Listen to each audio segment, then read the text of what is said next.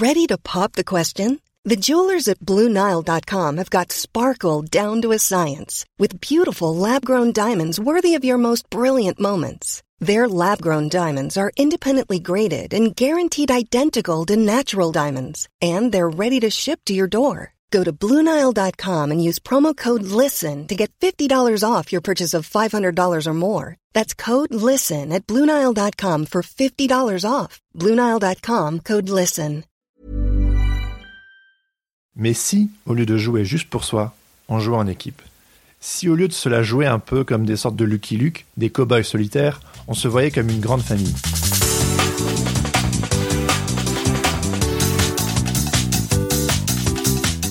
Bonjour à tous et bienvenue sur Sens Créatif, le podcast qui explore les motivations et les stratégies des artistes de l'image. Je m'appelle Jérémy Kleiss, je suis illustrateur à Paris et vous pouvez me suivre sur Instagram at Jérémy Kleiss. Ce podcast est sponsorisé par Creative Pep Talk, le podcast de mon ami Andy G. Miller, aka Andy G. Pizza. La mission de Creative Pep Talk est d'aider les créatifs à développer un travail épanouissant artistiquement et florissant professionnellement. Je me souviens quand je me suis lancé en freelance en 2013, j'avais vraiment plein de choses à apprendre. Et tout ça pouvait me paraître un petit peu intimidant. Pour moi, au milieu de tout ça, Creative Pep Talk, c'était un peu comme recevoir une bonne grosse décharge d'énergie positive dans les oreilles. Rien de mieux pour se motiver que de savoir qu'on n'est pas tout seul et qu'il y a plein de ressources autour de nous. Et comme ça sort toutes les semaines, pourquoi s'en priver? Si vous comprenez l'anglais et si mon podcast vous plaît, il y a de très fortes chances pour que Creative Pep Talk vous plaise également. Pour en savoir plus, suivez Andy sur les réseaux sociaux at AndyGPizza en un seul mot. Aujourd'hui, j'aimerais vous proposer un épisode un petit peu différent. Cette fois-ci, pas d'interview, juste vous et moi. Laissez-moi vous expliquer. Et pour ça, je vous propose de remonter aux origines de ce projet. Sens créatif, The Origin Story. La raison pour laquelle j'ai lancé ce podcast, c'est parce que j'avais des questions. Pas mal de questions en fait. Au plus j'avance dans ma carrière, au plus je me rends compte que j'ai encore plein de choses à apprendre. Cela fait presque six ans que j'exerce ce métier d'illustrateur freelance. Et rien à faire, j'adore ce taf. Je me lève tous les matins et je fais un boulot qui me plaît. Que demander de plus? C'est ce que j'ai toujours voulu j'ai non seulement l'impression de pouvoir partager le meilleur de moi-même avec les autres, mais j'y trouve également du plaisir et une véritable quête de sens. D'ailleurs, c'est de là que vient le nom de ce podcast, Sens créatif. Et oui, impossible de faire un métier qui a peu de sens pour moi. C'est vital, ça fait partie de mon psyché, j'ai besoin que les choses aient du sens dans ma vie. Je crois que si je ne pouvais pas journellement créer des images, je serais sûrement très malheureux. C'est comme ces gars, c'est plus fort que moi. À tel point que très vite, l'illustration est devenue comme une évidence pour moi. Déjà petit, je savais que je voulais faire un métier qui impliquerait le fait de dessiner. Et ce sentiment ne m'a jamais quitté. C'est l'activité qui m'épanouit le plus. Donc, voilà, c'est ce que je fais. Mais vous me direz, c'est une chose de découvrir ce qui nous épanouit, c'en est une autre d'en faire son gagne-pain. D'autant plus que je fais ça à plein temps. On vous l'a sûrement déjà fait. Quand on me demande ce que je fais dans la vie, je réponds illustrateur. Et vous connaissez la chute? Non mais, ton vrai métier. Ah bien, je viens de vous le dire. Illustrateur. Yes, c'est bien mon métier à plein temps. Je gagne ma vie en dessinant. Mais vous l'imaginez bien, cela ne s'est pas fait du jour au lendemain. Je me suis lancé en 2013 et j'avais 24 ans. J'ai tout appris sur le tas et je suis hyper reconnaissant de là où la vie m'a mené. Tout d'abord, j'ai eu l'occasion de payer mes factures en dessinant. Et rien que ça, c'était déjà beaucoup pour moi. Ça paraît presque irréel quand on y pense, sachant que je n'ai pas une formation à proprement parler en illustration. J'ai étudié le graphisme et la communication visuelle, L'illustration à l'époque, quand je devais m'orienter dans mes études supérieures, ça ne paraissait pas viable. Donc, j'ai fait des études de graphisme. Et une fois sorti de l'école, c'est tout naturellement que ma carrière a débuté en tant que graphiste. J'ai fait ça pendant trois ans. Le déclic s'est opéré un jour quand un ami, lui aussi graphiste et belge de son état, m'a dit avec son très bel accent Tu es un bon graphiste, mais tu es un meilleur illustrateur. c'est à ce moment-là que tout a changé et que j'ai découvert ou redécouvert que l'illustration était bel et bien un métier à part entière. Quoi? On peut gagner sa vie en dessinant tous les jours? Sans déconner C'était décidé. Coûte que coûte et quitte en suer des gouttes, je deviendrais illustrateur. Mais j'avais l'impression de démarrer avec un gros handicap. Je n'avais pas fait les bonnes études. Ou du moins, je n'avais pas étudié l'illustration à proprement parler. Et ça m'a beaucoup complexé à mes débuts. Mais comme c'était bel et bien ce métier et pas un autre que je voulais exercer, j'étais bien résolu à trouver comment. Du coup, j'ai pas lâché l'affaire j'ai d'abord dû affronter le monstre qu'est le système administratif français. Sachant que je ne suis pas français, la tâche n'en était que plus difficile. Vous le connaissez ce monstre, hein? Une pieuvre tentaculaire prête à décourager les plus téméraires. Et puis, j'ai dû affronter le regard médusé et perplexe de certains de mes amis qui avaient un petit peu de mal à comprendre ce dans quoi je m'embarquais. Et je les comprends. Mais j'étais bien décidé. J'avais déménagé à Paris pour des raisons personnelles, mais aussi professionnelles. Je voulais, à tout prix, travailler en tant qu'illustrateur. Alors il fallait bien que je me retrousse les manches. Et cela a fini par payer. À force de persévérance, petit à petit, j'ai réussi à décrocher quelques contrats d'illustration. J'ai travaillé pour la presse jeunesse, pour des sites internet, pour des particuliers, etc., etc. Et puis, magie, j'ai commencé à gagner ma vie avec mes gribouillis. J'étais sidéré. Alors, j'ai continué. Et depuis, tout un tas de choses assez chouettes me sont arrivées. Le mouvement appelle le mouvement. J'ai eu l'occasion de travailler pour des clients de plus en plus cool. J'ai rencontré des gens intéressants. Je me suis fait de nouveaux amis. J'ai testé ceci, essayé cela. Je me suis viandé aussi, plus souvent qu'on aimerait l'admettre. J'ai développé des projets personnels qui m'ont permis de partager sur les sujets qui me tenaient à cœur. Ça a attiré d'autres clients. Et puis grâce à ces projets personnels, j'ai même pu collaborer avec des illustrateurs et des illustratrices que j'admirais. Et puis l'an dernier, j'ai même mené à bien ma première campagne Kickstarter. Et pour couronner le tout, fin 2018, j'ai signé avec un super agent. Bref, d'un point de vue extérieur, tout a l'air de bien se passer. Et c'est plutôt vrai. Mais cela n'a pas été sans peine. Et ce n'est toujours pas facile d'ailleurs. J'ai même failli décrocher à deux reprises. C'est dire. Bien que je me lève la plupart des jours avec une énorme patate et une vraie motivation pour ce métier, j'avoue que parfois c'est un vrai casse-tête. Il y a beaucoup de choses à gérer. Que ce soit l'aspect technique, à savoir produire ce pour quoi on est payé, dans mon cas, produire des images, des illustrations, faire évoluer ma technique, mon style et trouver ma voix en tant qu'artiste. Mais il y a aussi trouver des clients, honorer mes commandes, gérer la paperasse administrative, courir après les gens pour être payé, développer mon réseau, rencontrer du monde, faire ma promo, bref, un vrai labyrinthe. Et comme tout bon labyrinthe qui se respecte, on s'y perd. Et parfois, on doit bien se rendre à l'évidence, il faut rebrousser chemin, voire retourner à la case départ. Et c'est ce qui m'a poussé à démarrer ce podcast.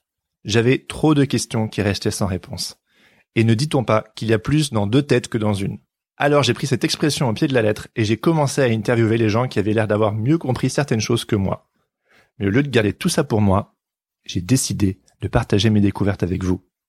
Et je le fais intentionnellement, car si on avance tous en même temps, alors ce n'est pas juste moi qui en bénéficie, c'est toute l'industrie créative qui se porte mieux. Et comme je ne fais pas les choses à moitié, j'ai décidé que de temps en temps, je vous proposerai un petit récapitulatif de ce que j'ai appris dans mes précédentes interviews. L'idée n'est pas de vous faire un compte rendu au sens strict du terme, pour ça, écoutez les épisodes précédents, mais bien de vous partager les idées qui m'ont personnellement inspiré et qui me paraissent intéressantes à développer. Ça vous dit? Voici donc mon tout premier épisode en solo. Je l'ai intitulé Faites-vous des amis, pas des contacts. Vous l'aurez compris, j'ai envie d'aborder avec vous la question du réseau. Vaste sujet, hein? On se demande tous comment ça marche. Je compare souvent le réseau à un téléphone portable. Sans réseau, on a beau posséder le dernier iPhone Next Generation, vous n'irez pas bien loin. Enfin si, vous pourrez utiliser les 10 000 applications qui existent sur le marché, mais un smartphone, à la base, ça sert quand même à téléphoner et à envoyer des textos. Et sans réseau, ça ne marche pas. Je trouve que cette métaphore marche plutôt bien pour nos métiers. Surtout pour ceux qui sont freelance comme moi. Vous pourriez être le meilleur illustrateur que la Terre ait porté, sans réseau, peu de chances qu'on découvre votre travail et qu'on vous en donne. Il nous faut donc à tout prix apprendre à développer cela. Ça fait partie du job. Alors le réseau, comment ça marche? Si vous êtes comme moi, vous êtes sûrement dit que la manière la plus simple de trouver du travail, c'est de démarcher des clients. Mais comment faire pour approcher des gens qu'on ne connaît pas? Première solution, on se met à gagner des informations partout. On épluche le web, les annuaires spécialisés, les ours des magazines, où on scrute les sites internet des agences et on note l'adresse email des directeurs artistiques dans la partie contact. Et puis, on s'arme de courage pour écrire à tous ces gens en espérant que notre email tombe pile poil au bon moment et que notre travail tombe à point nommé pour un projet. Ou bien, on vous a parlé des réseaux sociaux comme le remède miracle. Mais oui, sois présent sur les réseaux sociaux, montre ton travail et puis arme-toi de patience. Tu verras, quelqu'un finira bien par te contacter. Oui, sauf que vous avez peut-être essayé, et puis finalement, rien ne s'est passé, ou pas autant que vous l'auriez espéré. Ou bien, vous avez lu dans le guide du parfait freelance 2019 qu'il vous fallait à tout prix un site internet clair, net et concis. Ça, sûr à 100%, ça va vous rapporter du boulot. Eh bien, tout cela est vrai, mais pas que. Je pourrais étape par étape développer chacun de ces points. Mais pour ça, je vous recommande de lire des livres qui vous expliqueront toutes ces choses bien mieux que moi. Je mettrai d'ailleurs dans les notes de cet épisode quelques références de bouquins qui m'ont bien aidé, surtout quand j'ai débuté. Alors, servez-vous, c'est là pour ça. Mais pour cet épisode, j'aimerais me focaliser sur un élément qui est bien trop souvent occulté. Les gens. le réseau C'est vous et moi. Que je sache, ce sont bien de vraies personnes et non des machines qui nous donnent du travail, non? On peut avoir développé la meilleure des stratégies, être un boss en référencement sur Internet, être présent sur tous les réseaux sociaux, avoir le plus beau portfolio de la planète. On peut vivre des vies entières derrière nos écrans et espérer que quelqu'un nous découvre par magie et nous propose le meilleur contrat du siècle. Si nous n'apprenons pas les bases des relations humaines, alors selon moi, nous passons à côté de l'essentiel. Permettez-moi de vous proposer ce que je crois être une des clés pour développer son réseau. Faites-vous des amis. Pas des contacts, des amis. Et pour illustrer mes propos, laissez-moi vous raconter comment j'ai débuté mon réseau quand j'ai commencé en 2013. Durant l'été 2013, j'ai décidé de déménager à Paris pour deux raisons. Pour me lancer en tant qu'illustrateur et pour rejoindre la femme que j'aimais. À l'époque, j'habitais en Angleterre, à Oxford. Sans rentrer dans les détails, nous avons vécu une relation à distance d'un an et demi, et vu que tout cela devenait plus sérieux entre nous, j'ai décidé de prendre mes clics et mes claques et de déménager à Paris. Et oui, je suis ce type de mec un peu romantique et idéaliste prêt à tout quitter par amour. Grand fou que je suis. Mais fou, pas si fou que ça, vu que sept ans plus tard, nous sommes toujours amoureux. Nous avons même un petit garçon de presque un an. C'est dire. Voilà, maintenant, vous savez tout. Mais avant de débarquer à Paris, j'avais déjà pris les devants. Cela faisait un an et demi que l'idée de faire de l'illustration me travaillait. Avant de déménager, j'avais déjà créé une série d'illustrations et je m'étais constitué au fur et à mesure un portfolio d'images à montrer à des clients potentiels. Je m'étais même fait une page Facebook et des cartes de visite. C'est dire mon niveau d'implication dans ce projet. J'ai donc 24 ans quand je débarque à Paris et, à ce moment-là, hormis ma copine et ses amis, je ne connaissais personne. J'ai donc dû tout recommencer de zéro. Heureusement pour moi, un très bon ami qui savait que j'allais déménager à Paris m'a recommandé l'un de ses amis qui s'avérait être illustrateur. Il s'agit de Laurent Bazar. Laurent, vous allez en entendre parler sur ce podcast. Mais quand j'ai débarqué à Paris, il était le seul contact professionnel que je possédais. Tout ce que j'avais, c'était son nom, son adresse email, un très beau portfolio qui me garantissait qu'il ne s'agissait pas là d'un rigolo, plus la parole de notre ami commun qui me rassurait sur le fait qu'il s'agissait bien là d'une personne de confiance. Je me suis donc mis à lui écrire en lui expliquant ma situation et mon envie de devenir illustrateur. À ma grande surprise, Laurent est un bavard et on se met à échanger plein d'emails où ce dernier m'explique mille et une choses à savoir sur le métier. Finalement, il me dit de passer chez lui. J'étais un peu intimidé car Laurent incarnait à l'époque ce que je rêvais de devenir. Un illustrateur professionnel, à son compte depuis presque 15 ans, avec une belle liste de clients, représenté par l'agent qui avait représenté pas mal des illustrateurs et des illustratrices qui m'avaient inspiré et influencé. Et voilà que Laurent me reçoit chez lui dans son petit deux pièces parisien. J'étais d'autant plus touché qu'il acceptait de me recevoir chez lui, car il venait de devenir papa quelques mois plus tôt. Je ne sais pas si tout le monde aurait accepté comme lui de recevoir un parfait inconnu chez lui pour m'apprendre les ficelles du métier, alors qu'il venait de devenir papa. Mais c'est bien ce qui s'est passé. En l'espace de quelques heures, nous avons fait connaissance. Il m'a expliqué les démarches à suivre pour me mettre en règle avec l'administration française, m'a donné quelques noms de directeurs et directrices artistiques de magazines que je pouvais contacter de sa part, a répondu comme il le pouvait à toutes mes questions, et puis roulé jeunesse. Je suis ressorti de là, frappé par la générosité de ce mec que je venais tout juste de rencontrer. Moi, un débutant qui n'y connaissait rien à rien, venait d'être reçu avec beaucoup de gentillesse par quelqu'un dont le travail et le parcours m'impressionnaient beaucoup. Et puis surtout, Laurent avait été d'une simplicité et d'une humilité à toute épreuve. Fort de cette rencontre, j'ai pu continuer ma quête en sachant que je n'étais pas seul. J'avais un allié. Dès que j'avais une question, hop, je savais que je pouvais le contacter pour lui poser toutes mes questions. Il aurait pu ne pas me répondre, ou se dire que je le saoulais avec toutes mes questions, et Dieu sait que j'en posais beaucoup, ou qu'il avait déjà suffisamment été généreux de son temps avec moi. Mais vous savez quoi? Laurent a toujours été généreux de son temps et de son expérience avec moi. Et ça, ça m'a marqué. Je crois même qu'en quelque sorte, cette rencontre est profondément ancrée dans l'ADN de ce podcast. Parce que Laurent et d'autres ont été généreux envers moi, comment pourrais-je ne pas l'être à mon tour? Aujourd'hui, Laurent et moi sommes amis. Notre relation a évolué. Au début, j'avais beaucoup besoin de ses conseils, et puis au bout d'un certain temps, j'ai acquis ma propre expérience. Laurent m'a fait bénéficier de son expérience et de son réseau, et puis maintenant, c'est lui qui bénéficie de mes idées et de mon réseau nous avons mutualisé nos forces pour nous permettre d'avancer chacun de notre côté. C'est du donnant-donnant, c'est ce que font des amis. Et cette relation s'est construite naturellement et organiquement au fur et à mesure des années. Nous n'avons pas construit une relation pour prendre quelque chose, mais bien pour donner. notre relation a débuté par un acte de générosité qui nous influence encore aujourd'hui. Et selon moi, c'est là que se trouve une clé. Le réseau, c'est prendre soin des gens. Et mon histoire avec Laurent vous l'a bien illustré.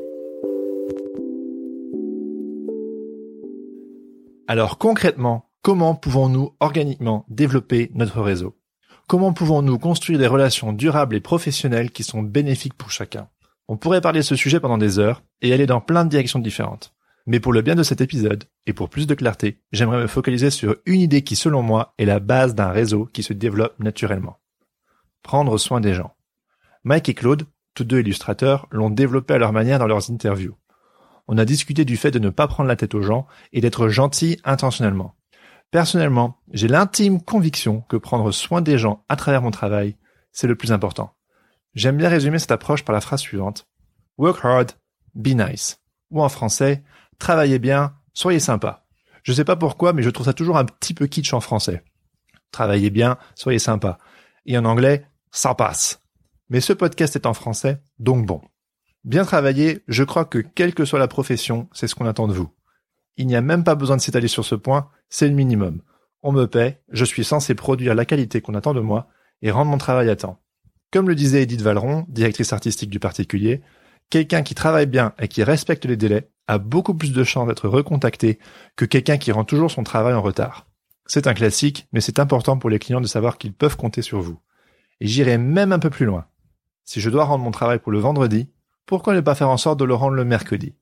C'est pas toujours évident, les deadlines sont souvent serrés voire compliqués, mais si c'est possible, alors là c'est sûr, vous marquerez des points. Bien travailler, être agréable et respecter les délais, bim, la base.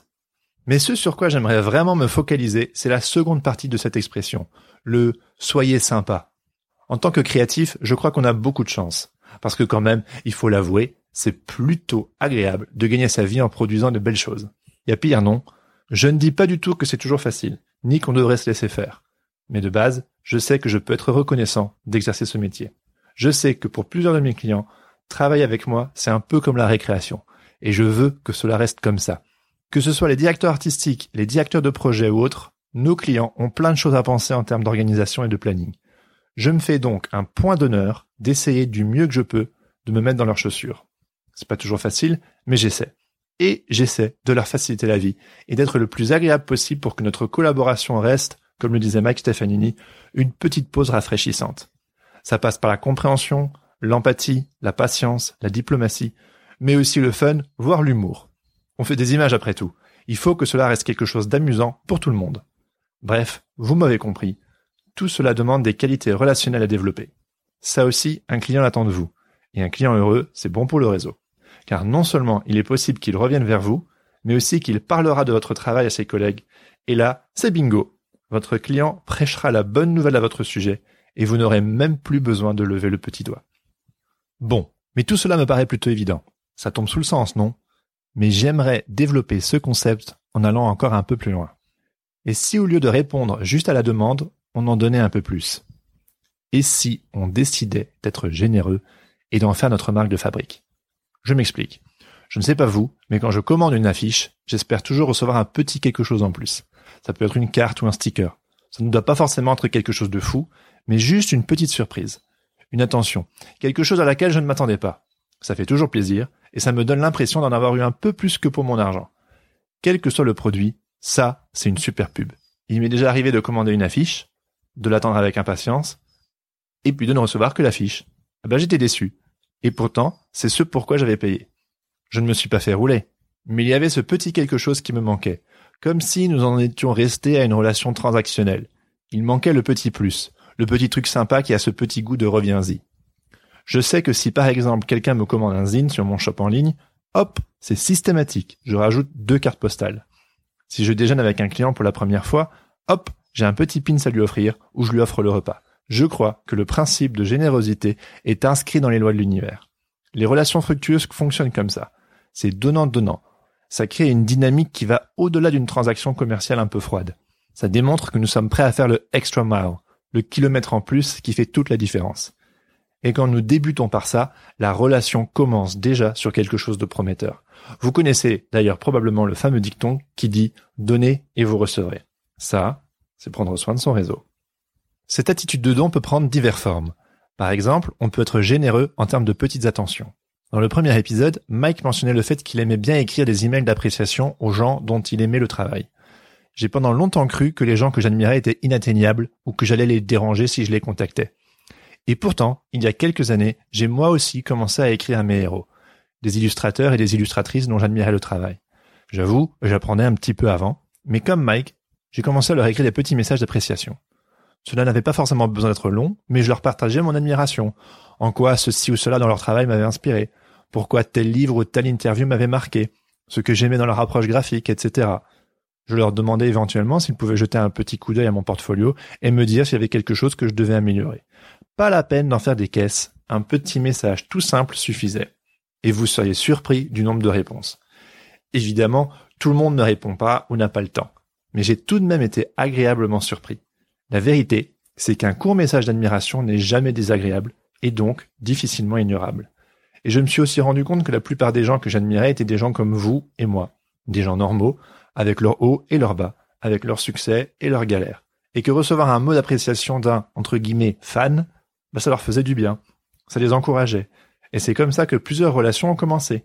Parfois, l'échange n'allait pas plus loin qu'un email, et parfois, cela a mené à des discussions plus longues et même des rencontres. Certaines de mes amitiés les plus intéressantes ont commencé comme ça. Dire à quelqu'un qu'on apprécie son travail, c'est être généreux. On peut aussi être généreux de son temps. Comme mon histoire avec Laurent vous l'a démontré, être généreux de son temps, c'est se rendre disponible pour les autres. En tant que freelance, on a souvent mille choses à penser et on a une bonne grosse tendance à bourriner. Mais si on garde toujours un espace dans son emploi du temps pour les autres, ça permet non seulement de souffler, mais aussi de développer des relations désintéressées. Libre, justement, de cet aspect transactionnel et commercial dont je parlais juste avant.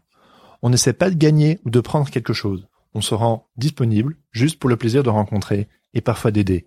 C'est répondre présent quand on vous demande un conseil, prendre le temps de répondre à un email, ou prendre le temps d'aller boire un café et discuter avec quelqu'un qui aimerait avoir votre avis sur son travail. C'est tout simple.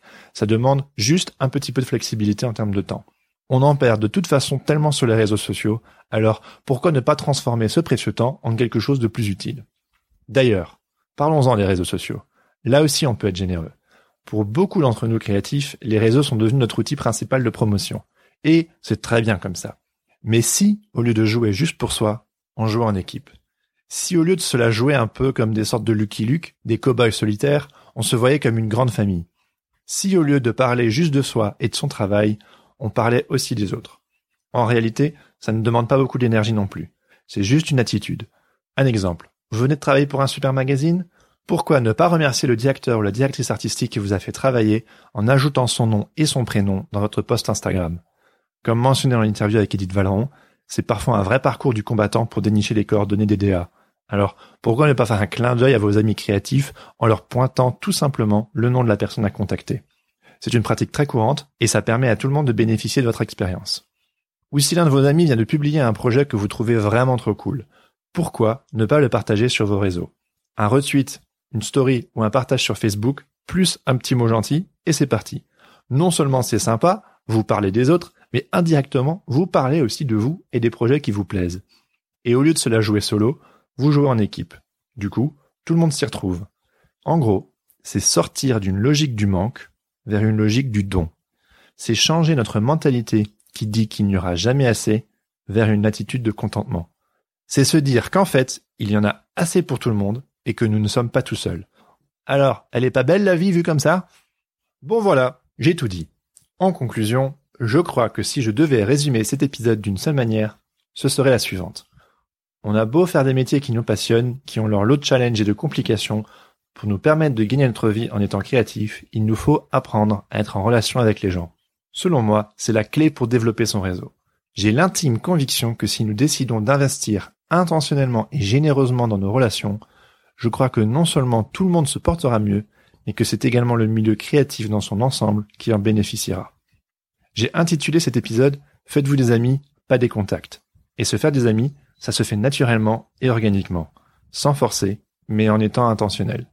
Comme le dirait le petit prince, ça se fait en s'apprivoisant. Et s'apprivoiser, ça prend du temps, ça se fait de manière bienveillante et en prenant soin les uns des autres. Je crois qu'en vous inscrivant dans cette dynamique, votre réseau ne pourra que se développer.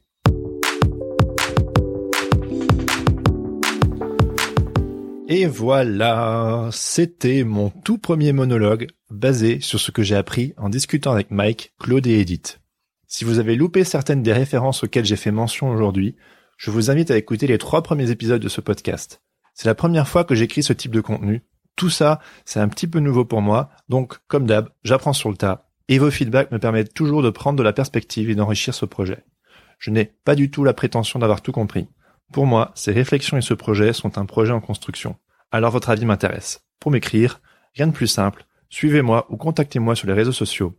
J'utilise majoritairement Instagram, mais aussi Facebook, Twitter et même LinkedIn depuis peu. Ou envoyez-moi un email, mon adresse se trouve dans les notes de cet épisode. J'en profite aussi pour remercier mon cher ami Adrien Guy pour la musique de ce podcast, le générique ainsi que les petites transitions, tout ça, c'est du fait maison. Et pour en entendre plus, allez le suivre sur les réseaux sociaux at Adrien Guy Musique. Il utilise majoritairement Instagram et SoundCloud, donc c'est là que ça se passe. Et si vous avez un doute, vous retrouverez les liens dans les notes de cet épisode. Si ce n'est pas déjà fait, je vous invite aussi à vous abonner sur Apple Podcast ou n'importe quelle autre application de podcast, celle que vous préférez en fait, et à me laisser un avis sur iTunes, 5 étoiles de préférence. C'est ce qui permettra à ce podcast de se faire connaître. Un grand merci d'ailleurs à tous ceux qui ont pris le temps de m'écrire une petite appréciation, ça fait vraiment chaud au cœur de lire vos commentaires.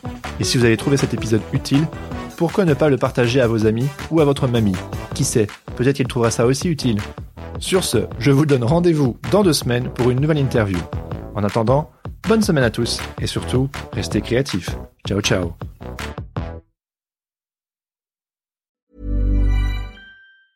Hi, I'm Daniel, founder of Pretty Litter. Did you know cats tend to hide symptoms of sickness and pain? I learned this the hard way after losing my cat, Gingy. So I created Pretty Litter, a health monitoring litter that helps detect early signs of illness by changing colors, saving you money and potentially your cat's life. Pretty Litter is veterinarian developed, and it's the easiest way to keep tabs on your fur baby's health right at home. Go to prettylitter.com and use code ACAST for 20% off your first order and a free cat toy. Terms and conditions apply. See site for details.